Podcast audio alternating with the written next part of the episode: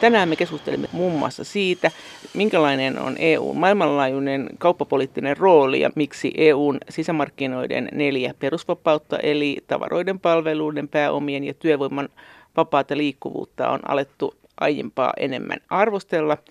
Ja myös siitä, minkälainen oli viime komission kausi ja minkälainen on mahdollisesti tulevan europarlamentin uusi kausi. Lähimmän viisivuotiskauden aikana joka tapauksessa tulee europarlamentissa esille monta kiinnostavaa asiaa, joista yksi on se, että etenemmekö me E U:ssa mahdollisesti tiiviimmän puolustusliiton suuntaan. Eurooppa-tutkimuksen keskuksen johtaja Juhana Aunesluoma. Jos tässä edetään jollain aikataululla kuitenkin niin kuin tiivimmän puolustusliiton suuntaan, jossa tulee semmoinen niin kuin, ehkä niin kuin eurooppalainen NATO tai jonkinlainen rakenne siihen NATOn rinnalle, joka muistuttaa ihan perinteistä sotilaallista puolustusliittoa, niin silloin on todennäköistä, että sekä komission rooli vahvistuu ja myös parlamentin rooli. On aika lailla varmaa, että parlamentissa on kiinnostusta sitten katsoa tätä puolta myös, joka aikaisemmin tosiaan on ollut hallitusten välistä yhteistyötä, niin se jos se tiivistyy, niin silloin on kyllä todennäköistä, että esimerkiksi parlamenttiin saatettaisiin perustaa komitea, jossa näitä asioita seurataan, ja komission saattaisi tulla komissaari, jonka tehtäväkenttään kuuluu nimenomaan puolustusyhteistyö, eikä pelkästään nämä sisämarkkinoihin liittyvät kysymykset. Ja puolustusyhteistyössä siis minkälaiset asiat? Millaiset sieltä sitten tulisi pöydälle? Et jos nyt ajattelee sitä äänestäjänä, niin mitkä siellä on ne suuret kysymykset?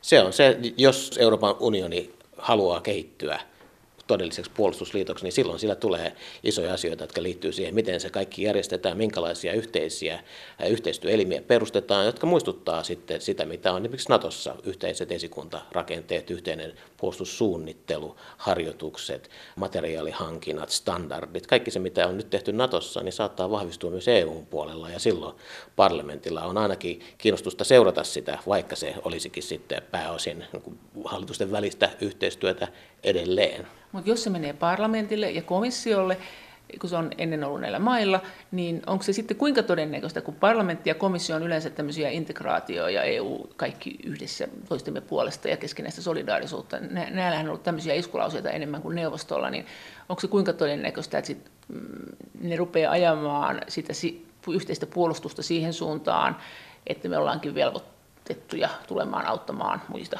E U-jäsenmaita, jos ne on pulassa, siis tiukemmin kuin nyt. Näetkö sen tämän tien päässä? Kyllä, ehdottomasti. Eli juuri näin, että nyt, nyt lähdettäisiin toteuttamaan käytännössä ja tos, todellisen niin kuin organisoinnin tasolla ja todellisen käytännön yhteistyön tasolla itse asiassa näitä E U:n jo Lissaboninkin sopimuksissa vahvistamia periaatteita tästä keskinäisestä solidaarisuudesta ja avunannosta. Että se määriteltäisiin tarkemmin kuin nyt? Niin, että sillä annettaisiin konkreettista sisältöä. Nythän siellä on niin kuin periaatteessa E U-jäsenmaat ovat velvollisia auttamaan toisiaan kriisitilanteissa, mutta tälle saatetaan alkaa luomaan todellista sisältöä, ja silloin kun sillä tiellä edetään, niin silloin nämä yhteiset elimet, myös komissio ja parlamentti, pitää pitää siinä tavalla tai toisella mukana. Mutta se tarkoittaa sitä, että oikea, oikea E U:n yhteinen armeija saattaisi olla siellä tien päässä. Saattaisi olla siis sekin tilanne, että meidän asevelvolliset olisivat siellä taistelemassa jossain Puolan rajoilla tai missä nyt olisivatkin. Niin, ja Puolan asevelvolliset tai Puolan yksiköt sitten Suomea puolustamassa. Eli tämä merkitsisi kyllä sitten sitä, että E U:sta tulisi todellinen puolustusliitto, jossa todellakin jäsenmaat sitten vastaavat myös toistensa turvallisuudesta. Jolloin parlamentti sitten äänestelisi siellä, että Että et, et ruvetaanko nyt sotimaan? Tuskipa kuitenkaan ihan niin, mutta kun niitä rakenteita rakennetaan ja kun sitä käytännön yhteistyötä kehitetään, niin silloin varmasti Euroopan parlamentin jäsenillä on kiinnostusta siihen, se, mikä se parlamentin asema siinä loppujen lopuksi on, seuraako se sitä, on, onko se niin kuin elin, joka valvoo sitä vai mikä sen rooli on, niin se sitten tietenkin jää vielä sitten myöhemmin sovittavaksi, mutta kehitys on kuitenkin kulkemassa siihen suuntaan, että tällaisista asioista keskustellaan. Kuinka hurjaan pisteeseen sä oletat, että saatetaan olla menossa? Siis, että meillä olisi yhteinen armeija. Tämähän olisi hirveä sotku siinä mielessä, että kun meillä on tämä asevelvollisuus ja jossakin on palkka-armeija, niin ketä sinne sitten velvoitettaisiin tulemaan? Että se olisi aika epäreilua, jos Suomesta pitäisi kaikkien asevelvollisten lähteä ja joku lähettäisiin niin kuin palkkasotilasta.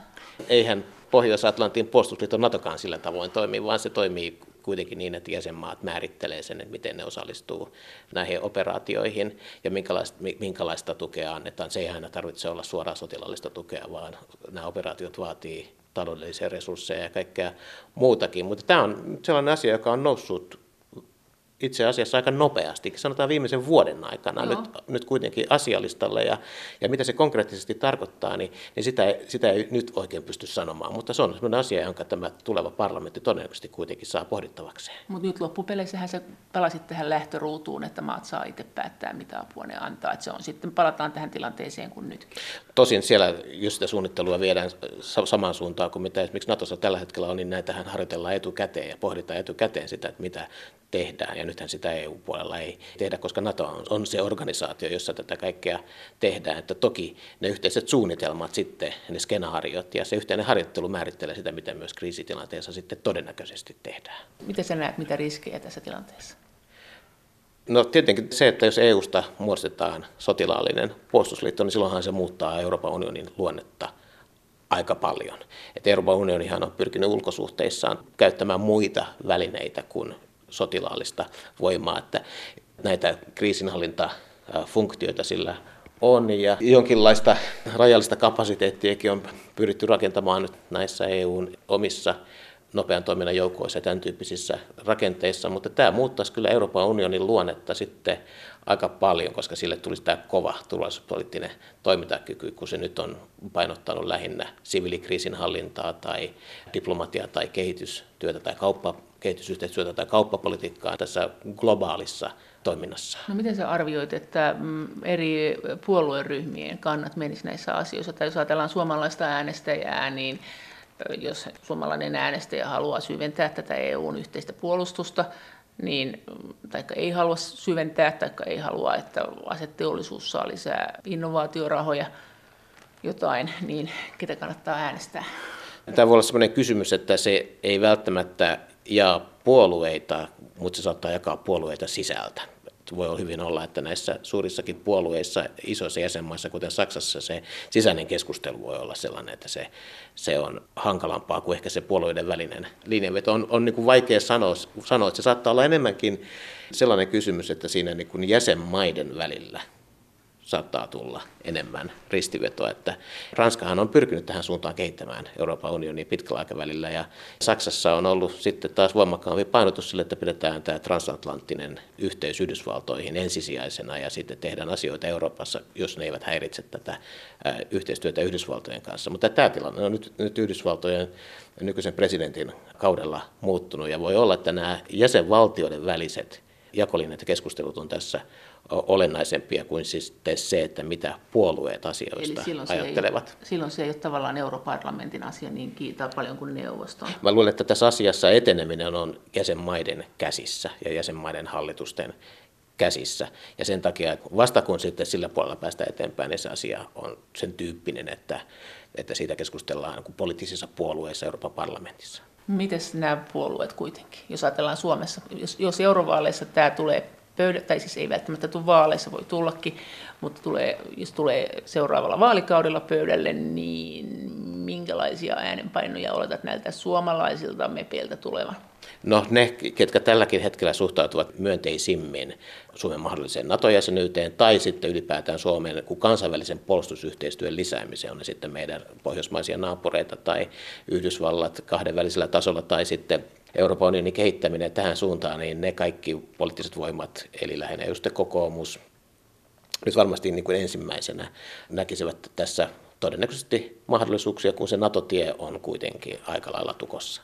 Entä sitten vasemmisto? Varmastikin tässä olisi sitten ehkä sosiaalidemokraateille isomman pohdinnan paikka siitä, että mikä heidän näkemyksensä siitä E U:n luonteesta on, että tulisiko E U:sta tehdä sotilaallinen puolustusliitto vai ei. Mä luulen, että nimenomaan sosiaalidemokraattien puolella tässä on ison pohdinnan paikka.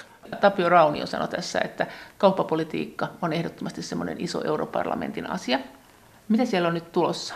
No nythän käynnistellään taas kauppaneuvotteluita Yhdysvaltojen kanssa. Ei niin kunnianhimoisella agendalla kuin mikä oli. Mitä oli. Niitä taas? Niitä käynnistellään lähinnä nyt tämän teollisuustuotteiden kaupan osalta. Siis tässä yritetään päästä eteenpäin Yhdysvaltojen kanssa taas vähän jollain kuin koordinoidummalla tavalla kuin nyt tässä tietyssä vähän kuin konfliktuaalisessa tilanteessa, jossa on oltu Yhdysvaltojen protektionistisen presidentin ja presidentin hallinnon ja, ja sitten E U:n välillä. Eli transatlanttiset taloussuhteet tulee olemaan keskeinen osa tätä tulevaan ensi kautta ihan varmasti. Ja sitten toinen ulottuvuus liittyy siihen, että missä määrin Eurooppa vastaa nyt sitten esimerkiksi Kiinan haasteisiin, jossa, jossa yhdistyy sitten teknologiapolitiikka, immateriaalioikeudet, verkon turvallisuus, nämä tulevat viisi G -verkot ja kaikki toimijat, jotka sillä puolella toimii. Eli missä määrin E U:n sisällä esimerkiksi sallittaisiin yritysalliansseja, jotka nykyisen kilpailulainsäädännön mukaan ei ole mahdollisia. Mm-hmm. Esimerkiksi tässä meni nurin hiljattain Siemensin ja Alstomin ää, fuusio. Ajatu, fuusio siitä syystä, että se olisi saanut liian hallitsevaa asemaa E U-sisäisellä markkinoilla, joka herätti hyvin suurta kritiikkiä sekä Saksassa että Ranskassa, jossa se nähtiin enemmänkin allianssina, jolla vastataan Kiinan haasteeseen. Tämä liittouma tämä allianssi. Liittouma, eli, eli toisin sanoen esimerkiksi Kiinan suuntaan kysymys on, on siitä, että kuinka paljon eurooppalaiset yritykset jatkossa voisivat tehdä yhteistyötä tai liittyä yhteen tullakseen voimakkaammiksi globaaliksi pelaajiksi, jossa he samalla sitten saisivat varsin huomattavan markkina-aseman Euroopan unionin sisällä, mutta näin he pystyisivät sitten toimimaan tehokkaammin ja kilpailemaan nyt sitten vahvistumia kasvavien kiinalaisyritysten kanssa. Eurooppa-tutkimuksen keskuksen johtaja Juhana Aunesluoma Helsingin yliopistosta. Miten se tarkoittaisi tavallisen kuluttajan kannalta tämä asia? Jos ajatellaan sitä MEPin tilannetta, se joutuu siellä äänestämään näistä asioista, niin mitä pelätään, mitä toivotaan? Miten tämä kaatuu tavallisen kuluttajan niskaan? Entä nämä U S A:n ja E U:n välinen kauppasopimus ja sitten Kiinan ja E U:n suhde? Niin, siinä se iso kysymys on oikeastaan siinä, että ryhtyykö Euroopan unioni jonkinlaisiin niin kuin protektionistisiin toimiin vai ei? Eli ikään kuin lipeääkö E U tältä pitkältä niin kuin liberalisoivalta linjaltaan vai ei. Ja nämä asiat on sellaisia, että ne on olleet omiaan herättämään isoja sisäpoliittisia intohimoja monissa maissa. Esimerkiksi Ranskassa ei olla lainkaan niin innostuneita aloittamaan nyt näitä kauppaneuvotteluita Yhdys, Yhdysvaltojen kanssa, koska pelätään, että se jakaa taas sitä äänestäjien mielipiteitä, että mihin suuntaan siellä mennään. Mutta nyt tässä on niin kuin isommasta valinnasta kysymys, että Euroopan unioni on pidetty tämän liberaalin niin vapaakauppa, globaalin vapaakauppajärjestelmän niin takuuna, mutta nyt on kovia paineita myös sille, että se omaksuisi joitakin toimenpiteitä just nimenomaan suosiakseen omia yrityksiään tässä kovenevassa globaalissa teknologiakilpailussa, ja se voidaan sitten toisaalta myös myydä eurooppalaisille kuluttajille Euroopan vahvistamisena ja sitten työpaikkojen säilyttämisellä Euroopassa. Mutta samaan aikaan E U:lla on kuitenkin tämä perinteinen rooli, joka on ollut se, että pyritään vapaampaan globaaliin kauppajärjestelmään. Ja, ja tässä on niin kuin kaksi asiaa tällä hetkellä pöydällä, ja näiden suhteen täytyy tehdä jotakin isoja strategisia valintoja. Meillähän on kuitenkin tehty tämä tietosuojadirektiivi, tekijänoikeusasioissa ollaan tiukkoja, että onko tämä nyt just valmistautumista tämän U S A ja E U väliseen näihin kauppasopimuksiin ja Kiinankin? Kyllä, eli missä määrin E U:n tulisi suojella kansalaisiaan ja kuluttajiaan nyt tässä niin kuin muuttuvassa globaalissa toimintaympäristössä. Tähän saakka on ajateltu niin, että E U suojaa parhaiten omia kansalaisiaan ja kuluttajiaan edistämällä liberaalia globaalia talousjärjestelmää, vapauttamalla markkinoilla, pyrkimällä varmistamaan, sääntöjä, niin. vähentämällä sääntöjä, pyrkimällä niin kuin parantamaan eurooppalaisten yritysten pääsyä muille markkinoille muualla maailmassa ajamalla tätä vapaakauppalinjausta. Näin on ajateltu, että kun tuodaan talouskasvua, niin samalla tuodaan työpaikkoja ja myös sitten investointeja ja teknologiakehitystä Euroopan sisällä.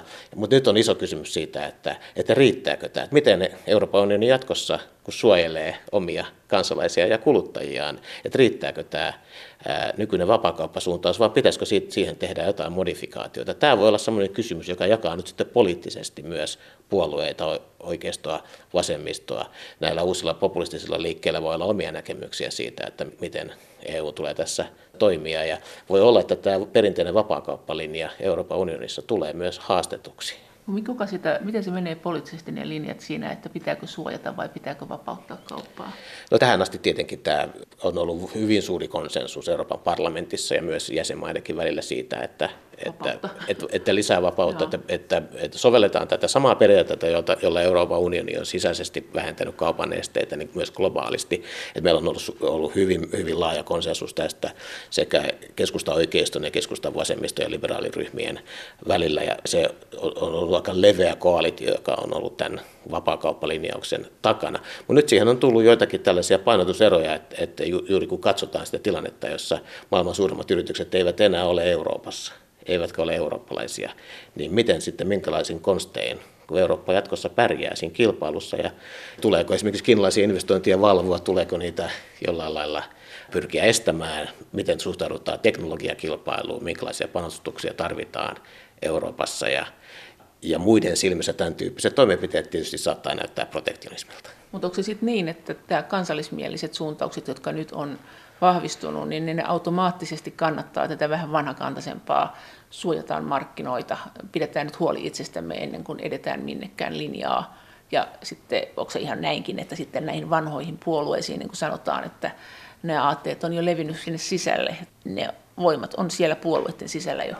Niin se on jännä nähdä sitten, että nyt kun kuitenkin todennäköisesti käy niin, että nämä Euroopan unionin kriittisesti tai avoimen vihamielisesti suhtautuvat poliittiset liikkeet vahvistuu näissä parlamenttivaaleissa. Että miten hän sitten ajattelee, että, että minkälainen tämä Euroopan unionin paikka tässä globaalissa järjestelmässä oikeastaan on. Se on aika lailla vielä selvittämättä. Että miten hän suhtautuu näihin linjavalintoihin, kun kuitenkin se vanha vapaakauppalinja on tuottanut tätä talouskasvua ja Euroopan menestystä maailmalla, ja nämä puolueet kuitenkin pitävät hyvin tärkeänä sitä, miten Euroopan eri maiden kansalaiset työmahdollisuudet on, työllisyys on tärkeä asia, sosiaalinen oikeudenmukaisuuskin on näille, näille monille tärkeitä, ja he on perinteisesti suhtautuneet aika kriittisesti siihen, tähän liberaalilinjaan Euroopan sisällä, mutta voi olla, että tämän tyyppiset toimenpiteet, joissa sitten vaikkapa hyväksyttäisiin se, että, että eurooppalaiset yritykset saa Euroopassa kasvaa markkina-asemaltaan hallitseviksi, niin jos se sitten suojaa eurooppalaisia, niin voisi olla heille hyväksyttävää. Kun kauppapolitiikasta puhutaan, niin vapaakaupassahan kauppa on mahdollisimman vapaata ja protektionismissa taas pyritään suojaamaan omia markkinoita ulkopuolisilta kilpailijoilta, esimerkiksi tullien tai erilaisten tuotteiden laatuvaatimusten tai tuontikieltojen tai valtion tukiaisten tai muiden sellaisten välineiden avulla. Ja E U:han on ainakin tähän saakka liputtanut vahvasti tämän vapaakaupan puolesta. Mutta miten iso toimija E U ylipäänsä on noin kauppapoliittisesti, ihan maailmanlaajuisesti? Eurooppa-tutkimuksen keskuksen johtaja Juhana Aunesluoma. Tämä kilpailu näistä normeista, joilla maailmankauppaa käydään, on ihan keskeinen osa tätä globaalia järjestystä. E U on siinä ollut tosi paljon valtaa. Lisääntyykö vai vähentyykö? No se on edelleen varsin suuri E U-valta, että aika monet maat ja niissä toimivat yritykset haluavat myydä palveluita ja tuotteita ja hyödykkeitä ostovoimaisille eurooppalaisille. Ja tässä Euroopan, Euroopan unionilla on kyllä todella paljon valtaa, ja se on osannut käyttää sitä. Tästä niin kuin kauppapoliittisesta vallasta on tullut ihan keskeinen osa E U:n niin globaalia niin jalanjälkeä. Miten sä näet sen sormet pitkin maailmankauppaa?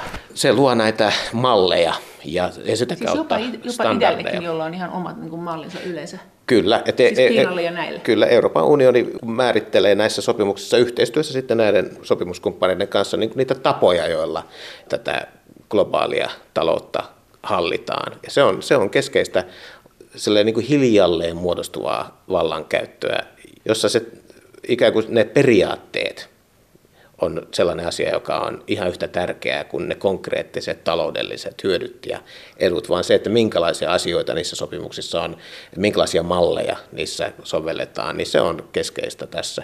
Ja, tässä, ja nämä on niitä asioita, joita sitten E U pyrkii hyödyntämään, tai tätä valtaa se pyrkii hyödyntämään sitten myös neuvotteluissa itseään suurempien talouksien kanssa, kuten Kiinan ja Yhdysvaltojen kanssa. Onko niiden Kiinan ja Yhdysvaltojen ja näiden muiden välit kuitenkin loppupeleissä niin jumissa, että tämä on niin E U:lle siinä mielessä pelin paikka? Voi hyvin olla, että, että tässä on tämän globaalijärjestyksen fragmentoituminen on lisännyt suhteellisesti E U-vaikutusvaltaa. Ja onko tämä, kun sä sanoit, että E U on taipumassa tähän protektionismiin, eli se suojaa enemmän näitä tulleilla, näitä omia markkinoitaan, ja tämä protektionismihan on piti olla niin vanhanaikaista, ja se oli täysin E U-ideologian vastasta tässä joku aika sitten, kun nyt se haluaa suojata markkinoitaan, niin onko kysymys kuitenkin sit enemmän siitä, että se ei niinkään halua suojata markkinoitaan, vaan että jos se haluaa pelata tämmöisenä maailmanpelurina, niin protektionismi on kuitenkin niin yleinen aate ja että et siinä on niin kuin tavallaan pakko taipua siihen.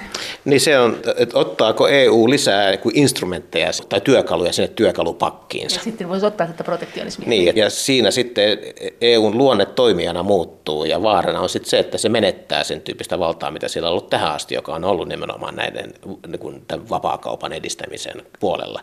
Mutta voi olla, että se tarvitsee näitä uusia instrumentteja. Siis itsensäkin takia, It, itsensä, itseäkin suojatakseen. Ja voi olla, että tämä globaali järjestys on, on niin kuin muuttumassa siihen suuntaan, että EUkaan ei pysty ylläpitämään sitä perinteistä vapaakauppalinjaansa. Ja vaikka sitä pyrkii edistämään sitten yksittäisissä kauppasopimuksissa, niin E U-luonne saattaa tässä muuttua.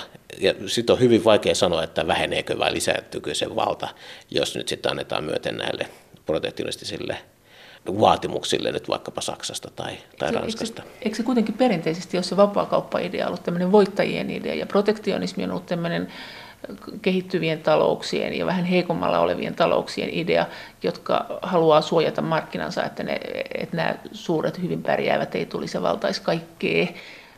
Niin joka tapauksessa kysy... Niin, onko tämä nyt sitten niin, että jos E U taipuu tähän, niin EUkin tunnustaa heikkoutensa tai sen, että se on heikkenemässä? Niin siinä joka tapauksessa se protektionismi on hyvin, on hyvin valikoivaa. Eli siinä katsotaan tiettyjä yrityksiä, tiettyjä sektoreita, tiettyjä asioita. Että se on ehkä sellaista niin kuin strategista protektionismia eikä sellaista ideologista. Että kyllä se vapaakauppa-ideologia on edelleen se hallitseva ja siitä tehdään sitten joitakin poikkeuksia. Mutta olennaistahan tässä koko globaalissa järjestyksessä on se, että, että minkälaisia sääntöjä loppujen lopuksi ne muut isot pelaajat noudattaa. Niitä on sitten pakko muutenkin pelata. Niin, että eli, eli tässähän pyritään vaikuttamaan Yhdysvaltoihin pitämällä Yhdysvallat tässä vapaakauppajärjestyksessä, vaikka siellä onkin nyt nykyisen presidentin aikana linjaukset muuttunut, ja myös sitten siihen, että, että miten pyritään avaamaan edelleen Kiinaa ja saamaan niin kuin Kiina pelaamaan näillä globaali vapaakaupan säännöillä. Ja se on ehkä se olennaisin kysymys E U:lle on se, että minkälaisia pelisääntöjä sit muut suostuu noudattamaan. Että tähän asti E U on saanut aika hyvin muut kauppakumppaninsa pysymään tässä vapa- näissä vapaakauppalinjauksissa, ja nyt Kiinan kanssa joudutaan vääntämään. No kun sä sanoit näin, että se on hyvin valikoivaa se, että mitä, missä se suojaa näitä markkinoitaan ja sitten se, että missä se haluaa olla tämmöinen liberaali suunnannäyttäjä, niin onko se myös maittain valikoiva? Että millainen sotku tästä tulee tästä järjestelmästä? Niin siis näillä siis eri E U-mailla on todennäköisesti tässä tilanteessa niin kuin erilaisia taloudellisia intressejä, koska eri E U-maissa kun talouden kehitysasteetkin on aika erilaisia, että E U:han ei ole mitenkään hirveän yhtenäinen tässä asiassa. Mutta jos katsotaan nyt näitä suuria maita, no. niin, niin siellä on jotain tiettyjä teollisuuden sektoreita, autoteollisuus, mutta myös sitten uudet teknologiat jotka liittyy. Joo. Joo, kyllä siellä on, ne, ne, ne ei mene kovin tasaisesti sitten jäsenmaittain. Että tähän, niin tähän vapaakauppasuuntaukseen on ehkä ollut helpompi tulla mukaan, koska pienemmätkin jäsenmaat on voinut ajatella, että se hyödyttää niitä. Niin. Että se on todennäköisempää, että niiden taloudelliset edut tulee toteutetuksi siinä, kuin tässä tällaisessa toisenlaisessa ajattelussa, joka nyt saattaa jo pelkästään Britannian irtautumisen vuoksi vahvistua. Niin tämä on huomattavasti hankalampi tilanne nyt yksittäisille jäsenmaille, että jos E U muuttaa sitä perussuhtautumistaan. Niitä, kenen markkinoita se suojaa ja kenen ei, ja mitä etuja se myy muille suojatakseen joitain markkinoita. Mitä, mitä vastapareja siellä on? Saksan autoteollisuus haluaa jotakin, mitä se Kyllä. haluaa. Siellä on isoja sektoreita, jotka liittyy sitten myös Ranskassa tähän energiaan, siihen liittyvät teollisuuden alat. No nämä iso, isot teollisuuden alat, joita teknologinen murros on muuttamassa, autoteollisuus on menossa sähköautojen suuntaan, niin edelleen siellä tarvitaan isoja investointeja. Ja, ja nämä on tietysti sellaisia aloja, jotka kaipaavat ja haluavatkin sitten tukea.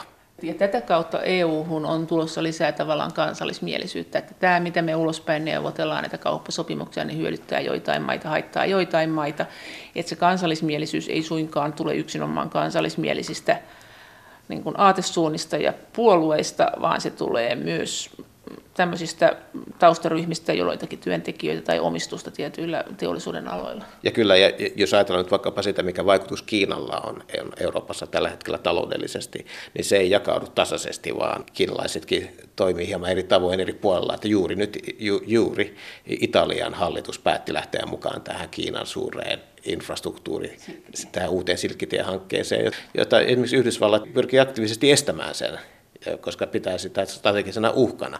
Ja, ja E U-rivit saattaa olla pahimmassa tapauksessa hajalla esimerkiksi sen suhteen, että miten suhtaudutaan siihen niin kuin Kiinan kasvavaan suoraan taloudelliseen läsnäoloon, koska sen silkkitiehankkeen mukanahan tulee teknologiaa, tulee normeja, tulee pääsyä erilaisiin hankkeisiin, joissa kiinalaiset on johtavassa asemassa, ja siihen sisältyy huomattavia taloudellisia houkutuksia, mutta sitten myös tällaisia isompia, tässä isossa pelikuviossa sitten isoja riskejä.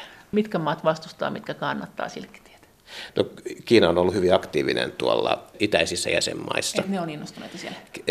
Näillä mailla on paljon voitettavaa siitä, että ne saa sinne lisää investointeja. Ja kyllähän tässä Helsingin ja Tallinnankin välillä suunnitellussa tunnelihankkeessa niin aina välillä näyttää siltä, että kiinalaiset on siitäkin kiinnostuneita. Kyllä se niin kuin näkyy täällä kaikkialla, oikeastaan Euroopassa, mutta erityisesti nyt sitten siellä, missä näistä investoinneista tulee sitten hyvin merkittävä määrä työpaikkoja lyhyelläkin aikavälillä eri siellä itäisessä Keski-Euroopassa. No ketkä vastustaa?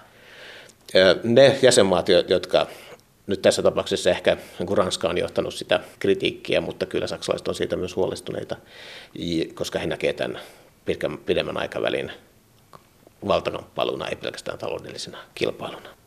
Eurooppa-tutkimuksen keskuksen johtaja Juhana Aunesluoma. No, onko sitten europarlamentissa nähtävissä samanlainen polarisaatio kuin nyt meillä eduskuntavaaleissa, että on niin kuin meillä sanottiin, että nyt tuli tämmöinen polarisaatiovaali? Niin se olisi, voisi oikeastaan sanoa, että polarisaatio on niin kuin multipolarisaatio, että eli ei, siellä ei ole, siellä ei ole niin kuin kahta napaa, vaan niitä tulee monta.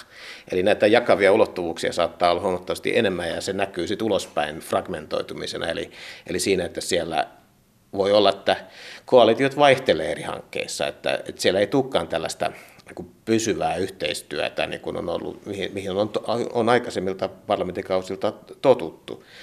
Eli voi olla, että se, se fragmentaatio muuttaa sen parlamentin sisäistä dynamiikkaa, ja siellä voi olla, että tulee tällaisia asiakohtaisia koalitioita, että voi olla, että se hajoaa se keskusta oikeisto ja keskusta vasemmiston blokki sitten asioissa, jotka on omia jakamaan niitä ideologisesti ihan jo kotimaassakin. Eli nyt ei puhuta enää siitä, että, että mikä on E U:n luonne ja mitä toivotaan tältä E U:lta pitkällä aikavälillä, vaan ihan niistä yksittäisistä kysymyksistä liittyen vaikkapa sosiaaliturvaan tai ilmastopolitiikkaan, tämän tyyppisiin asioihin, joissa ei, ei mitenkään automaattisesti nämä suuret vanhemmat puolueryhmät kykene toimimaan yhteistyössä. No, tuleeko ne jakautumaan myös siten, että kun sanotaan, että nämä on nämä puolueet, on kuitenkin nämä puolueryhmät, niissä on eri maiden puolueita, että ne on kuitenkin niin kuin puolueita ennen kaikkea, että ne on niin kuin aatteellisia järjestöjä. Tuleeko ne jakautumaan sisäisesti maittain, että tuleeko tämä tämmöinen kansallismielinen ideologia sitä kautta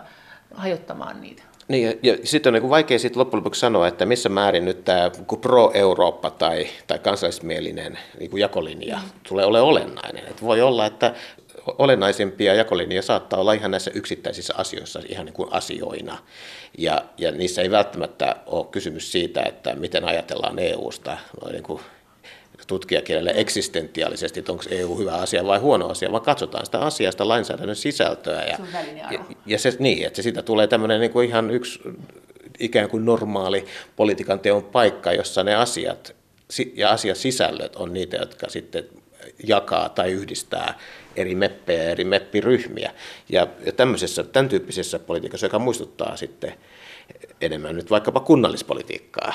Onko jos, susta terveempää? Se, se on tietyssä mielessä, voi ajatella, että kysymys on siitä, että politiikka myös Euroopan tasolla normalisoituu, alkaa muistuttaa enemmän politiikkaa jäsenvaltioissa tai alueellisesti tai kunnissa ja kaupungeissa, eli jossa ne keskeiset jakolinjat on niitä, että mitä niistä asioista ajatellaan, eikä siitä, että kuka niitä asioita ajaa. Se on ollut susten liikaa sitä tähän mennessä. Tässä on aika tietenkin isoissa asioissa nämä ideologiset perusorientaatiot on ollut keskeisiä tähänkin asti, mutta nyt varsinkin viimeisen kymmenen vuoden aikana, ehkä vähän pidempääkin, keskustelua on hallinnut tämä pro-Eurooppa ja anti-Eurooppa tai pro-E U ja, ja E U-vastustajien välinen jännite, ja se ei välttämättä ole se olennaisin jännite tulevaisuudessa myöskään Euroopan parlamentissa. Me jätiin tähän kauppapolitiikka on yksi asia, sit puolustusyhteistyö on yksi asia. Mites, mites muita isoja? Mites tämä ympäristöasia? Miten sä oletat, että tämä jakaa? Mitä Euroopan parlamentilla, kuinka paljon valtaa sillä nyt on tässä? Niin, iso kysymys nyt tulevalle parlamentille on se, että, että haluaako se edistää tai ajaa E U:ssa nykyisen ilmastopolitiikan tiukentamista tai sen nykyisten linjausten toimeenpanon nopeuttamista ihan konkreettisella lainsäädäntöhankkeella. Ja, ja tämä on sellainen iso asia, joka tulee varmasti nyt olemaan joka tapauksessa toimintaohjelmassa tuolla viiden vuoden aikana. Ja iso poliittinen kysymys oikeastaan niin kuin kaikilla tasoilla. Ja siinä voi olla, että syntyy suuria jännitteitä sitten esimerkiksi vihreiden ja muiden poliittisten ryhmien välille. Ja myös näiden poliittisten ryhmien sisällä vähän sen mukaan, miten, miten nämä kun, kun peruspuolueet kansallisestikin näihin asioihin suhtautuu. Sitten on todennäköistä, että saattaa syntyä tämmöisiä maaryhmiä. Ja siellä on nyt nimenomaan se kysymys, että mitä, kuinka nopeasti tehdään, kuinka tehokkaita toimia. Kuinka keskeinen kysymys siellä on se, että kuka tekee mitä. Että siellähän on kuitenkin erilaisia ulottuvuuksia, että ydinvoima, kivihiili. Mitä näitä nyt on? Autoteollisuus. Kyllä, että siellä on isoja kysymyksiä, joissa E U:lla on todellista toimivaltaa, eli pystytään lainsäädännöllä vaikuttamaan. Ja esimerkiksi se, että missä määrin E U pitää sitten kauppapolitiikassaan näitä asioita esillä, kuinka paljon se esimerkiksi edellyttää kauppakumppaneiltaan Pariisin ilmastotavoitteiden hyväksyntää. Nyt vaikkapa nyt ajatellaan nyt tämä keskustelu, joka alkaa Yhdysvaltojen kanssa, tai neuvottelut alkaa Yhdysvaltojen kanssa, niin missä määrin ilmastoasiat on osa sitä E U-neuvotteluagendaa, että mitä se vaatii omilta kauppakumppaneilta. Mitä se voisi vaatia? No se voisi tietysti pitää kriteereinä sitä, että kauppakumppanit sitoutuu myös näihin ilmastotavoitteisiin, tai toimeenpanee niitä sitoumuksia, joihin ne on jo ryhtyneet. Eli E U voi pyrkiä käyttämään tätä taloudellista kauppapoliittista valtaansa myös ilmastokysymysten edistämisessä, ja silloin viime kädessä parlamentilla on sitten oma sanansa sanottavana siinä, että minkälaisia kauppasopimuksia E U hyväksyy. Mutta mikä on E U:n tulevaisuus siinä mielessä, että joutuuko se peruuttamaan jonkun verran nykyisistä saavutuksistaan? Eurooppa-tutkimuksen keskuksen johtaja Juhana Aunesluoma. Niin mä luulen, että se suurin kamppailu, joka nyt on oikeastaan jo alkanut, liittyy ihan näihin vanhoihin perinteisiin vapauksiin, eli tähän sisämarkkinoiden ytimeen. Neljään perusvapauteen. Neljään perusvapauteen ja niiden toteutumiseen nyt näissä kaksituhattakaksikymmentäluvun ja kaksituhattakolmekymmentäluvun oloissa ja muuttuneessa globaalissa kentässä. Eli E U:han on pyrkinyt edistämään näitä perinteisiä neljää vapauttaan, ja niihin on jo tullut muutoksia. Tähän ajattelussa on jo muutoksia, eli just se kritiikki tätä sisämarkkinoiden kilpailulainsäädäntöä kohtaan, että, että estääkö se eurooppalaisten yritysten kasvamisen sellaiseksi, että ne pärjää globaalissa kilpailussa, missä määrin nämä liikkumisen rajoitukset, joita nyt niin kuin väliaikaisesti noudatetaan ja Euroopan sisällä jää pysyviksi. Niin, mutta eihän ne työvoiman liikkuvuutta estä. Kyllä, mutta työvoiman liikkuvuuteen liittyy isoja asioita, jotka liittyy työvoiman sosiaaliturvaan. Ja missä määrin voidaan ylläpitää tätä nykyistä järjestystä, ja pitääkö sitä kehittää johonkin suuntaan siitä, että, että miten esimerkiksi sosiaaliturvaa tulee, miten se määräytyy, onko se työntekijän työpaikan vai, vai asuinpaikan mukaan vai miten. Että tässä on aika isoja asioita. Plus pankkiunioni, pääomat. Kyllä, että siinä on, siellä, siellä on asioita, jotka liittyy tähän näihin, näihin ihan ydin, voi sanoa arvoihin, jotka on siellä sen, on E U siellä taloudellisessa ytimessä, johon liittyy sitten ihmisten liikkuvuus ja, ja, ja työvoiman liikkuvuus nyt erityisesti. Nämä on asioita, joita niin kuin haastetaan sekä sisältä että ulkoa. Miten niitä ulkoa haastetaan? Ulkoa haastetaan just sillä, että kun Euroopan unionin ympäristö on rauhaton, niin voidaan ajatella, että nämä liikkumisvapaudet esimerkiksi niitä rajoitetaan sen takia, että pyritään sillä tavoin myös vaikuttamaan maahanmuuttoon ja maahanmuuton kohdistumiseen sitten Euroopan ulkopuolelta eri puolille Eurooppaa, eli, ei, eli rajoja vedetään kiinni nyt erilaisista syistä. Ja sitten se, että miten sitten, kun sanotaan vaikkapa kiinalaiset tai yhdysvaltalaiset isot yritykset sitten ajaa eurooppalaisia yrityksiä läheisempään yhteistyöhön, mutta törmäävät sitten tähän kilpailulainsäädäntöön ja sen rajoituksiin. Miten se historiallisesti, sitä on puhuttu siitä, että nämä kaikki neljä perusvapautta on aiheuttanut siis ongelmia. Se työvoiman vapaa liikkuvuus, ehkä osin sen Brexitin, Sitten tämä oli ainakin yksi tämmöinen syy siellä. Ja tavarat, tavaroiden liikkuvuutta ei ole saatu oikein toimimaan, että siinä on kuitenkin esimerkiksi nettikaupassa hirveästi vielä ongelmia. Et, et, ja tämä et, digitaali, digitaalinen talous on luonut ihan uusia niin kuin taloudellisen vaihdannan muotoja, joita on sitten ollut, ollut vaikea sovittaa tähän, tähän sisämarkkinalainsäädäntöön. Aiheuttiko se pääomien vapaa liikkuvuus susta pankkikriisiä tai talouskriisiä? Se on, se on monimutkainen juttu, että pääomien liikkuvuuttahan on vapautettu huomattavasti pidempään, kun Euroopan unionilla on ollut yhteinen, yhteinen valuutta. Eli kysymys on vielä isommasta asiasta, joka ulottuu tuonne jo usean vuosikymmenen taakse, jossa nämä pääomamarkkinat on lähteneet yhdentymään. Milloin nämä tuli nämä sisämarkkinoiden neljä vapautta ja mikä siinä oli se idea, että ihan tämmöiset, jotka tuntee asioita, tämmöiset ihmisetkin on pahoitellut, että, että ne huiskattiin, sanottiin, että ne huiskattiin tuosta vaan läpi, ettei niitä oikein ajateltu, että kuulosti vaan niin komeilta, että meillä on niin kuin neljä perusvapautta ja kyllä on niin vapaita vapauksia ja niitä on neljä ja se on kiva pyöreä luku, että olisiko pitänyt miettiä kauemmin? No, no sehän on ollut oikeastaan sellainen niin kuin ohjelma, jota on vähitellen toteutettu ja tämä tuli tällaiseksi iskusanoiksi kahdeksankymmentäluvun lopulla ja, ja silloin puhuttiin tästä vuoden tuhatyhdeksänsataayhdeksänkymmentäkaksi määräajasta, mutta kysymys on vähittäisestä prosessista, jossa on pyritty edistämään näitä asioita. Miksi nämä just repästiin nämä neljä? Siinähän oli jotakin vähän kuin kaikille. Pääomat pääsi liikkumaan, jos, jos tavarat pääsi liikkumaan, niin silloin työvoimankin täytyy saada liikkua, koska silloin työvoima pitää voida mennä sinne, missä työtä on tarjolla. Ja, ja, ja palvelut, palvelujen kauppa on todella iso osa maailmankaupan kasvua, ja silloin on järkevää, että Euroopan unionikin sitten sisäisesti on vapauttanut palveluiden kauppaa, koska sillä tavoin saadaan lisää kauppaa ja sitä myötä myös talouskasvua.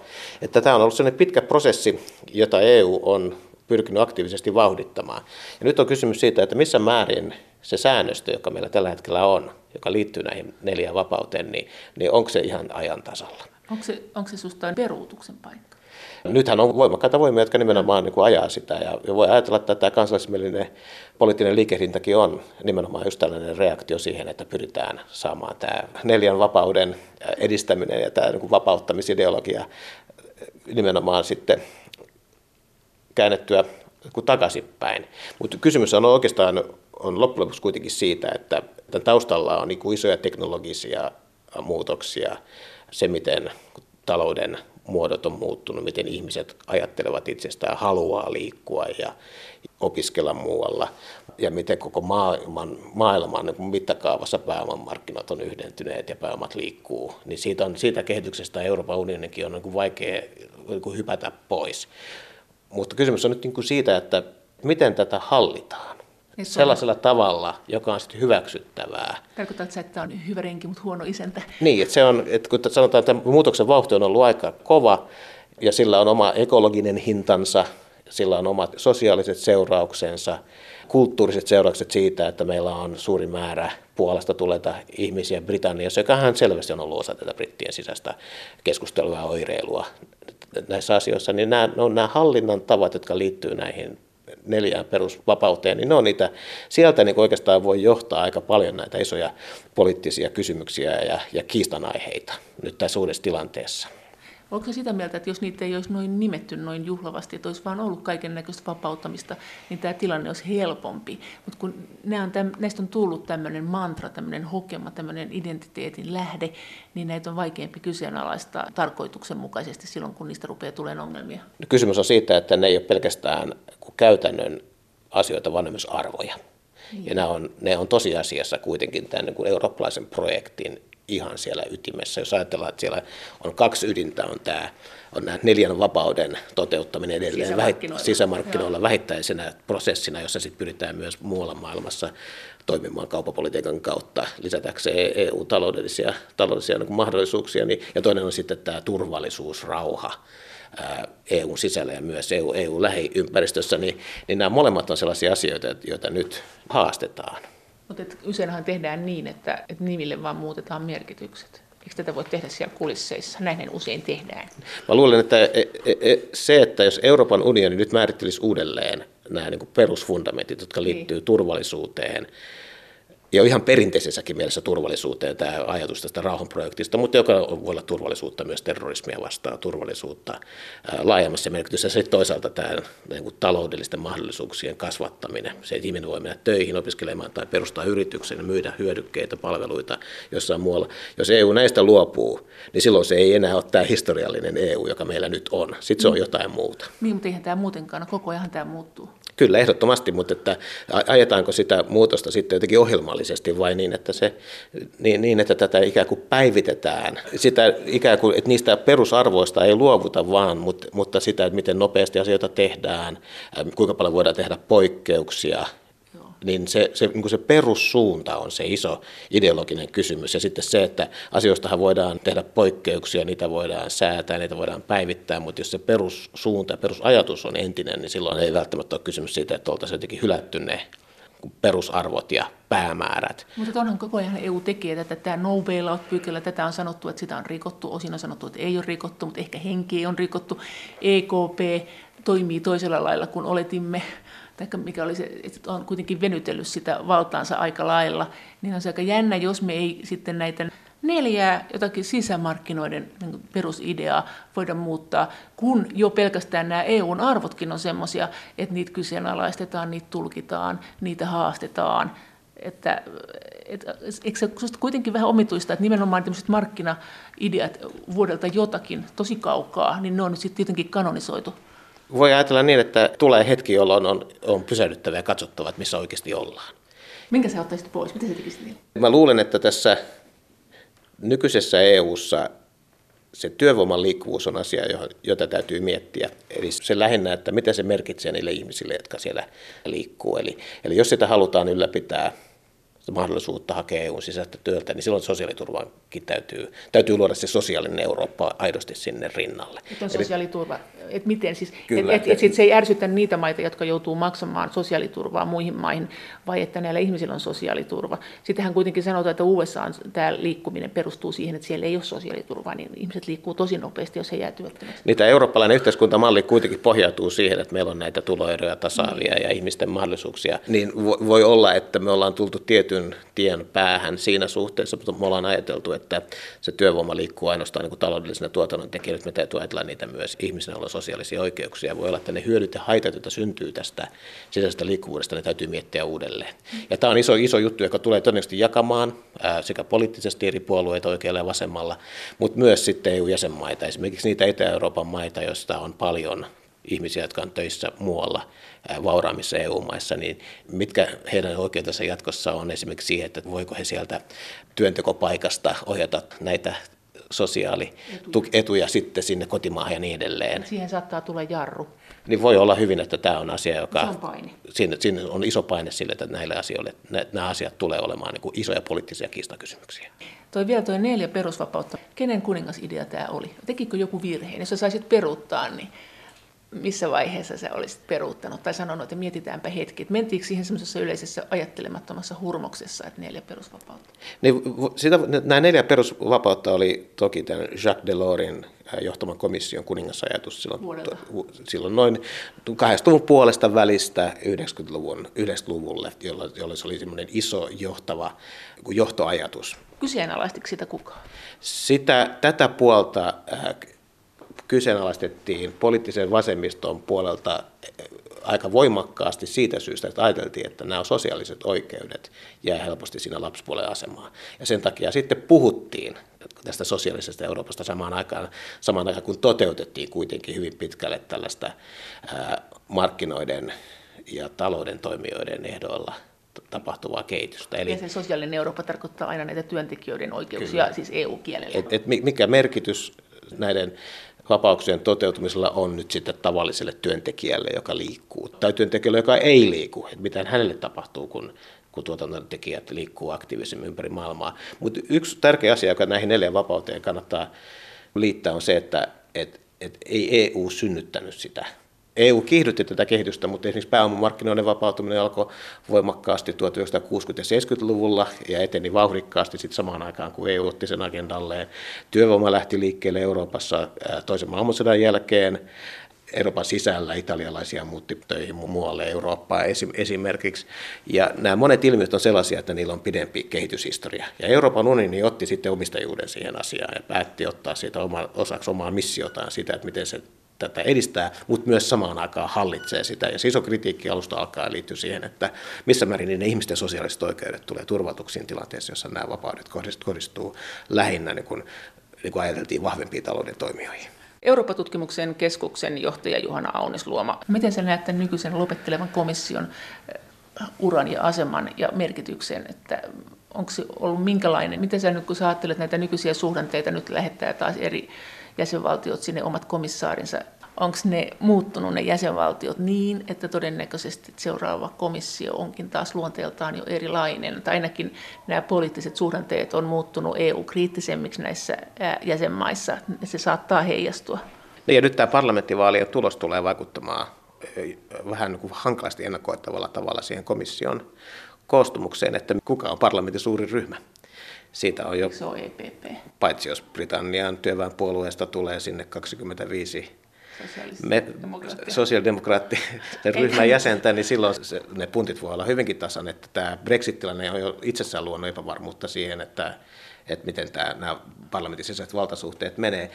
Mutta mut iso kysymys on, on tässäkin se, että jatketaanko jatkossa tämmöisen niin, kuin niin sanotun poliittisen komission tai poliittisemman komission ajatuksen kanssa vai pyritäänkö taas tällaiseen niin kuin yleiseurooppalaista teknokraattista etua ajavaan komissioon, jossa sitten ehkä nämä poliittinen taustaväri ei ole niin tärkeää kuin, tämä, kuin tässä nykyisessä. Mutta tämä nykyinen komissiohan aloitti tosi hankalassa tilanteessa viisi vuotta sitten. Et silloin oltiin vielä sen... Laman jäljiltä. Kyllä, oltiin vielä sen näiden niin kuin kaksituhattakymmenluvun alun no. pahojen kriisien jälkitilanteessa. Oikeastaan niin, että ne ei vielä ollut ensi kunnolla takana, vaan siinä tuli vielä...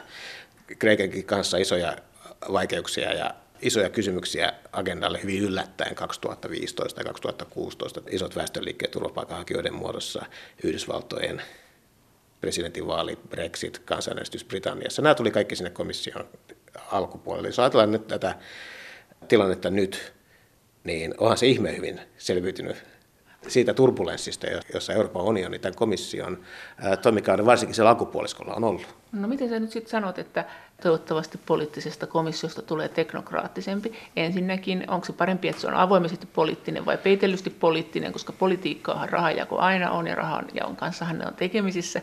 Ja miten sä näet sen, että se on poliittisempi? No se on ehkä reilumpaa, että se on ollut poliittisempi. Että se, että, että meillä on ollut tämmöinen voimakas E P P, keskusta-oikeistolainen hegemonia sekä jäsenmaissa että, että sitten parlamentissa jo pidempään, niin se on ihan luonnollista, että se näkyy sitten komission kokoontumisessa. Siinä.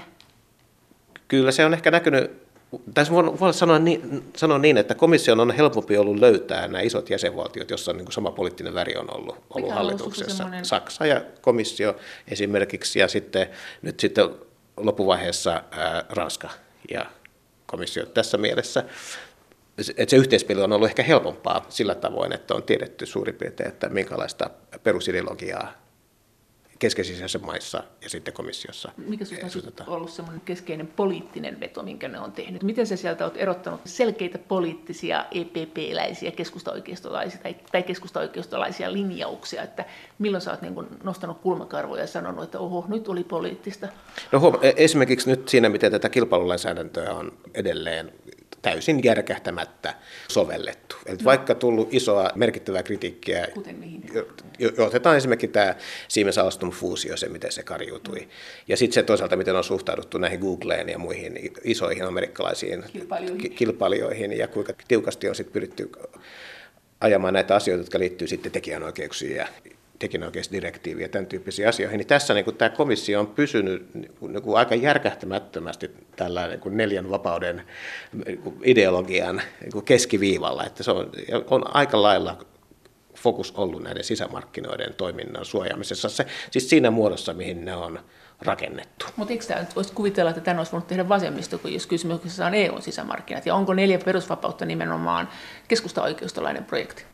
Ei, ei, missään, ei missään nimessä, mutta pelkästään. Mutta kyllä se on ehkä, ehkä ää, leimallisesti ollut jonkin verran niin keskusta-oikeistolaisempi. Tätä täytyy tietysti muistaa, että myös sosiaalidemokraatit, sosialistit on ollut sen takana ja takuuvoimia.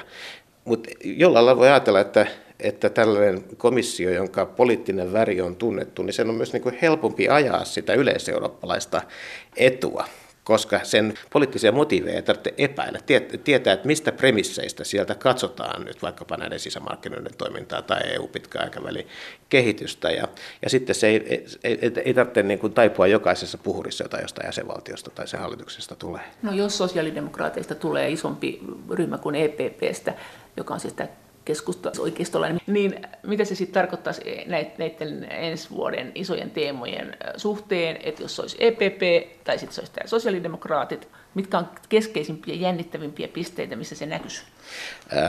Mä uskon niin, että kysymys sosiaaliturvasta. Sosiaalinen Eurooppa on sellainen teema, joka on niin kuin aina välillä kun pulpahtaa pintaan, mutta ja se... Ja se on ollut osa tätä nykyisenkin komission agendaa, että asiassa, että kysymys työ, työllisyydestä ja työttömyydestä, tämän tyyppistä asioista.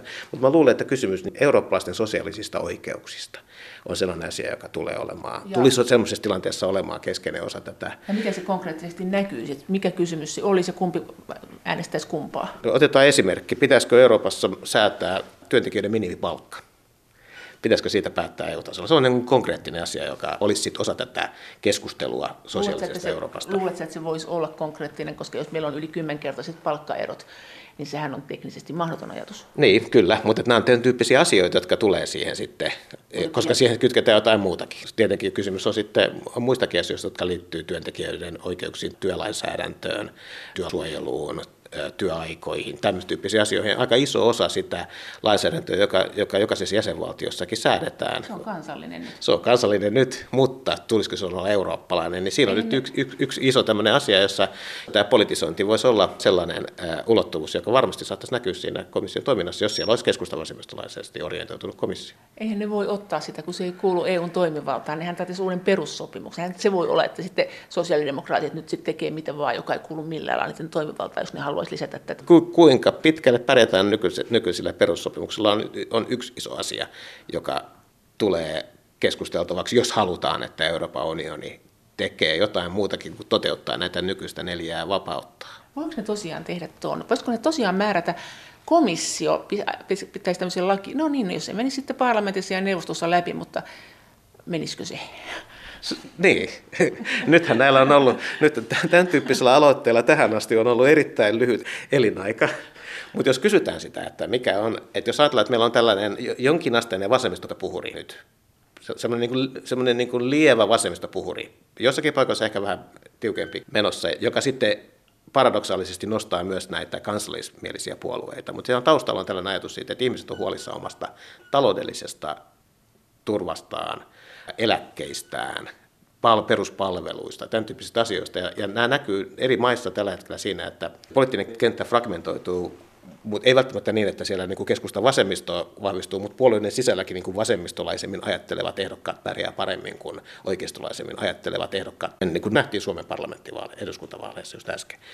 On tämmöinen jonkinlainen vasemmistopuhuri menossa, joka näkyy Yhdysvalloissa nyt siellä, kun asemoudutaan uusiin presidenttivaaleihin, siellä demokraattipuolueen ehdokkaat on hyvin Sanders-maisilla vasemmistolaisilla linjoilla. Niin tämän tyyppinen puhuri on nyt joka tapauksessa menossa. On kiinnostavaa nähdä, että miten se näkyy näissä Euroopan parlamenttivaaleissa. Ja se ei välttämättä tarkoita sitä, että S and D eli keskusta-vasemmisto vahvistuu, mutta voi olla, että niiden muiden puolueryhmittymien sisällä vasemmistolaisemmin ajattelevat ehdokkaat sitten pärjää paremmin. Tämä on niin kuin sellainen asia, jota itse tuossa katselen, koska se saattaa sitten vaikuttaa siihen, että minkälaisia prioriteetteja uusi komissio asetetaan. Mutta entäs tämä kansallismielisyyden vasemmistolainen tulkinta, niin sehän on myös olemassa, että vahvistuuko sekin? No, siis tämä kansallismielinen liikehdintähän vastaa nimenomaan just siihen, niihin pelkoihin, joita ihmisillä on siitä, että sitä, ovatko, sitä he, ovatko he niin kuin turvassa sosiaalisesti, taloudellisesti, ihan konkreettisesti ää, terrorismilta tai joltain, joltain muulta. Mutta tässä on näillä isoilla puolueilla, perinteisillä puolueryhmittämillä edelleen paljon voitettavaa, että jos he pystyvät tähän, näihin huoliin vastaamaan. Mutta onko, siis, siis onko tämä kansallismielisyys osin vasemmistolaisuutta? Se on osin sitä. Muut mielellään karsinoivat nämä kansallismieliset puolueet oikeistopopulistisiksi, mutta kun katsotaan niiden tavoitteita, niin siellä on myös vasemmistolaisia tavoitteita, jotka liittyy aika usein kyllä sitten siihen, että, että ketkä ovat oikeutettuja näihin, tähän sosiaaliturvaan, tämän tyyppisiin asioihin, mutta nämä kysymykset on kuitenkin olennaisia, jotka liittyy työhön, taloudelliseen turvaan, tulojakoon, toimeentuloon, palveluihin, niiden toimivuuteen, asioita, jotka perinteisesti eurooppalaisessa yhteiskunnassa on ollut julkisen sektorin vastuulla. Ja tämä ihmisten huolestuneisuus näkyy sitten siinä, että he liikkuu aika vikkelästi nyt eri puolueiden välillä, ja ne hyötyy, että tällä hetkellä on ollut näitä kansallismielisiä puolueita, joiden niin kuin nationalismi tekee niistä ja, ja retoriikka tekee niistä puolueita, että ne näyttää oikeasta puolueelta, mutta siellä sisällä on myös usein vasemmistolaisia painotuksia. Näin sanoi Eurooppa-tutkimuksen keskuksen johtaja Juhana Aunesluoma Helsingin yliopistosta. Kiitos teille kaikista kommenteista ja viesteistä, ja kaikki kommentit ja viestit ovat aina erittäin lämpimästi tervetulleita. Niitä voi lähettää sähköpostiosoitteeseen maija piste elonheimo ät yle piste fi, ja sen lisäksi me voimme keskustella näistä asioista yhdessä Twitterissä.